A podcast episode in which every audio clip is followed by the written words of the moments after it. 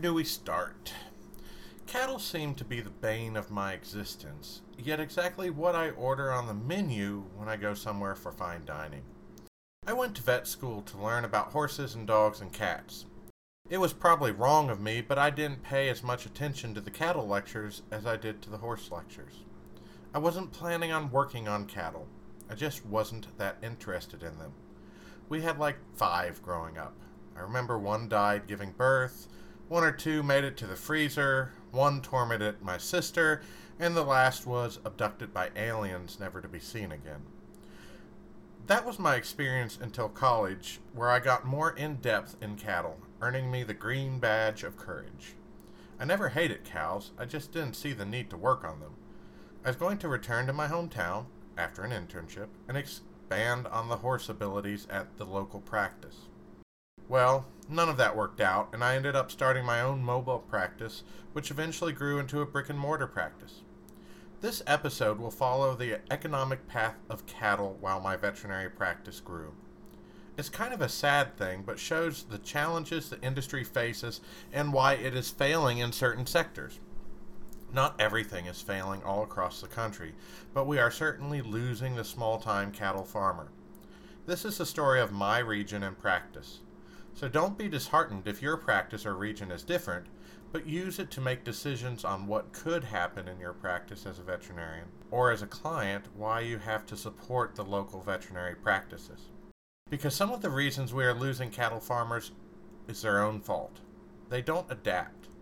It's not just the individual farmers, some of it is big industry outcompeting the small farmer.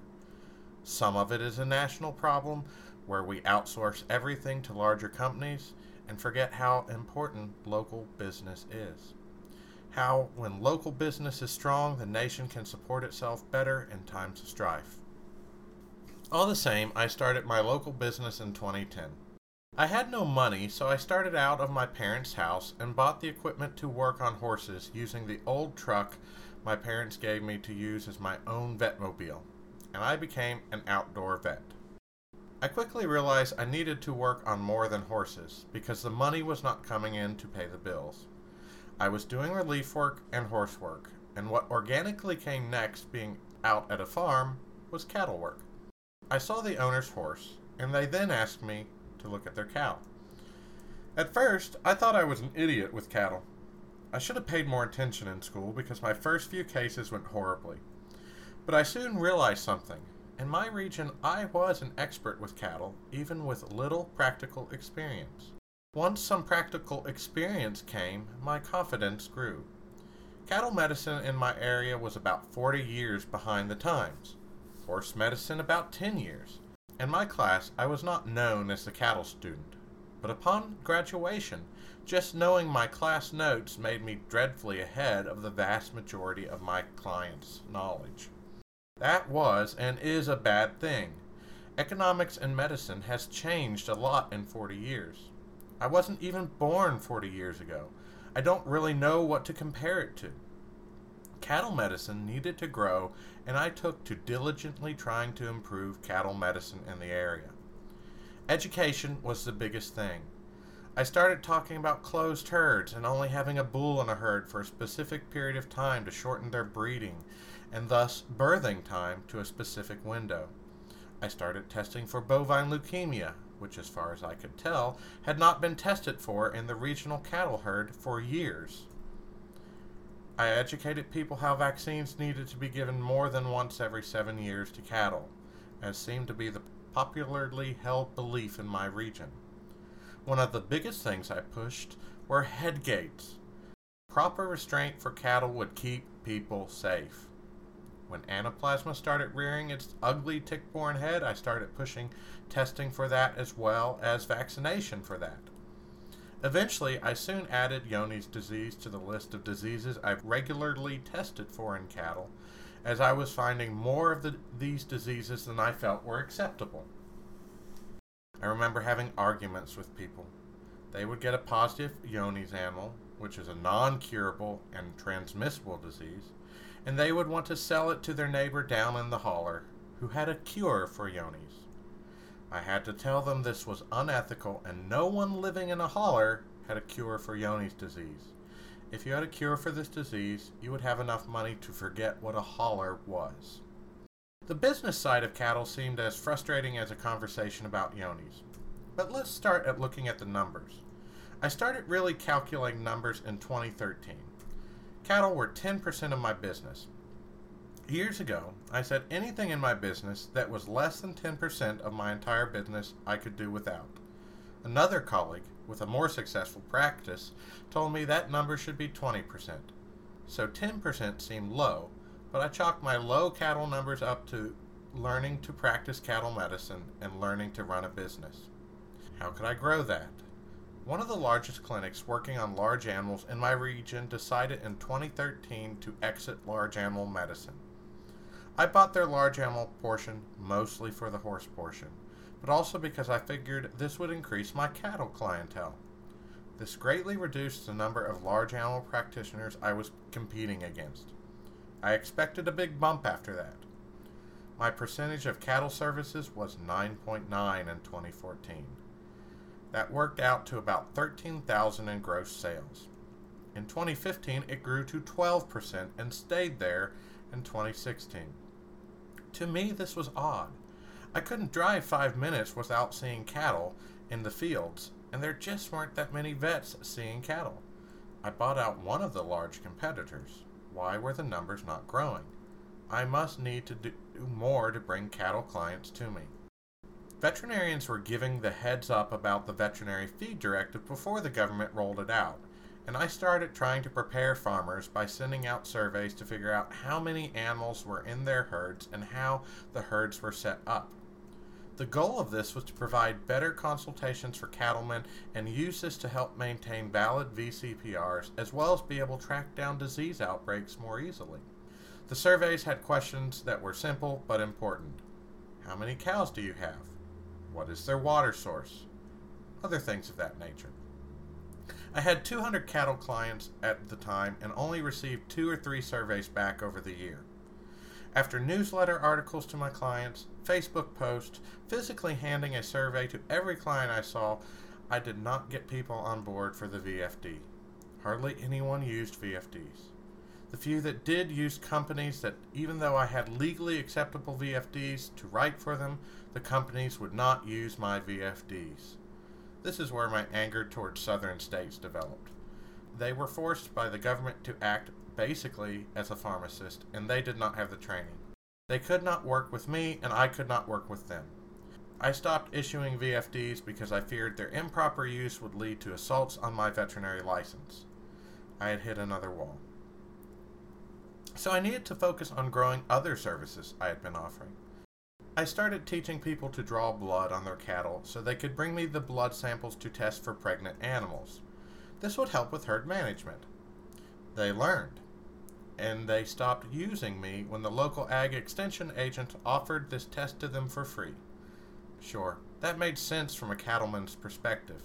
Use the free services, make sure their cattle were pregnant. But from my perspective, I wondered if the local ag agent would come out at midnight to pull a calf in negative 17 degree weather. By 2017, my gross cattle sales dropped to 11.8% of the business. I kept trying to grow the practice, which I figured should get easier. One cattle practitioner had passed, and his cattle clients needed a veterinarian. A second vet retired and sold his practice to a younger vet who stopped seeing cattle and went strictly to small animals. I realized a number of the other known cattle vets really just saw some cattle when they were slow at their office from seeing small animals. They had grown up treating cattle, but realistically saw drastically less than me. And I kept wondering because my numbers were not large. I was one man and offered herd work and ER work. I also offered selling vaccines to people via a dropship pharmacy and an online pharmacy. The drug companies were not helpful with the online pharmacy, as they did not seem to want to invest in cattle medicine, as it was not lucrative on their end. So I instead was forced to, with changing regulations as well, to have orders shipped to my clinic to distribute to farmers and lost the dropship option. Having things shipped to my clinic failed miserably, as most cattle clients couldn't fill out the forms to tell me what vaccinations they wanted and how many they wanted. They did not know how many cattle they had, and most of the time they wanted the supplies the day they called. To keep inventory and price down, I did not keep those drugs in stock at the clinic and would only special order them. Shipping in general only took 48 hours, and none of these were emergency drugs because those I had on hand, so I felt this was a very reasonable timeline. While shipping is fast, it takes more than a day to get supplies in when a farmer calls to ask for them. But why should I stock those items? Vaccinating cows was not an emergency. This was something that could be planned for. I could keep costs down for me and my cattlemen. Alas, my cattle clients could not order effectively, nor did they want to. Only three or four cattlemen ordered enough to make this service viable, and sadly, one of them passed away due to COVID. The other orders were so small I tended to lose money on shipping fees that I was charged. Supplies, straight from a vet. How much better could it get? Well, I guess one of the problems was you couldn't just order anything from me.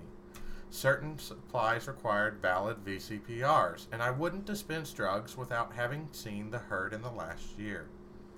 This was the law, so of course I would follow it. One of the remaining practices near me, however, would dispense drugs without a valid VCPR to my clients. I soon lost my ability to market cattle supplies. There's not much profit in many of the cattle supplies, and cattle clients would rather pick up medicines instead of ordering them or, man- or maintaining a legal VCPR. I was dismayed. I asked one cattleman why he kept using the clinic that illegally dispensed drugs, as he knew this was an illegal practice. His response was honest. It was easier to break the law. I soon lost the ability to market cattle supplies. Prescription medication, because people want it easy, was dosed out by the other clinic. OTC medication, because they didn't know how many cattle they had nor what they wanted. While I did offer consults, I also found cattlemen did not want to pay for me to tell them what vaccines to order. Of course, my cattle form informed them of the vaccine option, so they didn't need me, but if they couldn't read the form, I wanted them to pay me for my time. Also, after so many years of cattle work, I found they were not calling me out for actual herd consults to help them increase their profits of their herds, but rather just emergencies. Most cattle clients called for a sick cow, a dystocia, or a prolapse every two to three years. My cattle business peaked in 2018 at 13.5% of my gross, which worked out to be about $34,000 of sale. Each year, I added valuable services to my practice and adapted to help the cattle clients with their needs, or at least where they needed to improve. While I wanted to meet the cattle clients halfway with the services I offered, I could not practice as vets practiced 40 years ago. This was a yearly frustration to me, and I couldn't explain it. Why were we stuck 40 years ago? One night, at a late emergency, talking to a cattle farmer, after I had pulled a calf in the snow, I realized that the national average of cattle farmers was 65 years of age. That was no different in my region, and that was why my cattle clientele and I were having a hard time learning from each other. Most cattle farmers had been doing this for 40 years. While I had learned a lot of practical hands on knowledge from them, they were not taking advantage of my new ideas that fit into the changing cattle world. My medical knowledge was current, but they were not familiar with the new practices, nor had adapted from practices from 40 years ago when they started. This individual cattle client on this late night emergency was a minor victory. After about eight years of serving this client, he had finally admitted to me he should probably heed my advice and buy a head gate to control his cattle. We had lost too many animals from the sheer problem that I exhausted myself pulling a calf when every minute or so I had to let go and lose the progress I had made because the cow started dancing around. The next time I went out to this farmer, he finally had a head gate. We saved the calf and the cow. He agreed with me it was one of his best purchases in his cattle career. A small victory. But at age 65, how much longer would he have cattle? At this point, I'd had more than one conversation with clients that they were physically getting to the point it was not safe for them to handle cattle, especially without head gates. A 70 year old's bones and reflexes were just not always capable of handling a two year old 1,400 pound animal. There was one benefit that kept me in cattle medicine longer and helped me for three years early in my career to stay in cattle medicine. And this is probably why I didn't slow cattle medicine earlier. I received government loans from the state of Kentucky to work on cattle, as well as pigs and sheep and goats. That was nice. It helped me pay off my student loans. But that was only for a few years, so I felt that debt had been repaid. I never could receive the federal loans. It seemed the federal people wanted me to build cattle barns so they could take a picture and show a sh- senator all the good that had been done. But I knew I didn't need to build facilities, rather, I needed needed to educate cattle clientele. All the facilities in the world wouldn't help if the cattle people didn't know how to use them. But education is hard to show off.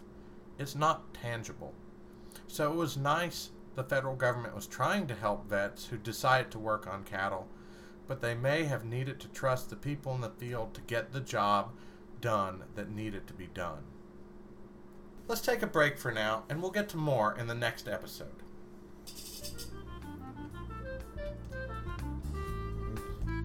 I'm Dr. Nathan. Thanks for listening. I hope our discussions are valuable to you and aid in giving perspective. If you want to contact us, please reach out to theveterinarianpodcast at gmail.com. You can find a complete list of the podcast episodes on SoundCloud. If you find this information helpful and want more content, please join our Patreon, patreon.com slash theveterinarianpodcast. And don't forget to follow our Facebook page, facebook.com slash theveterinarianpodcast. As always, thanks for listening, and I hope this information is helpful to you. If you do find it helpful, please like it, share it, so other people may find it helpful as well.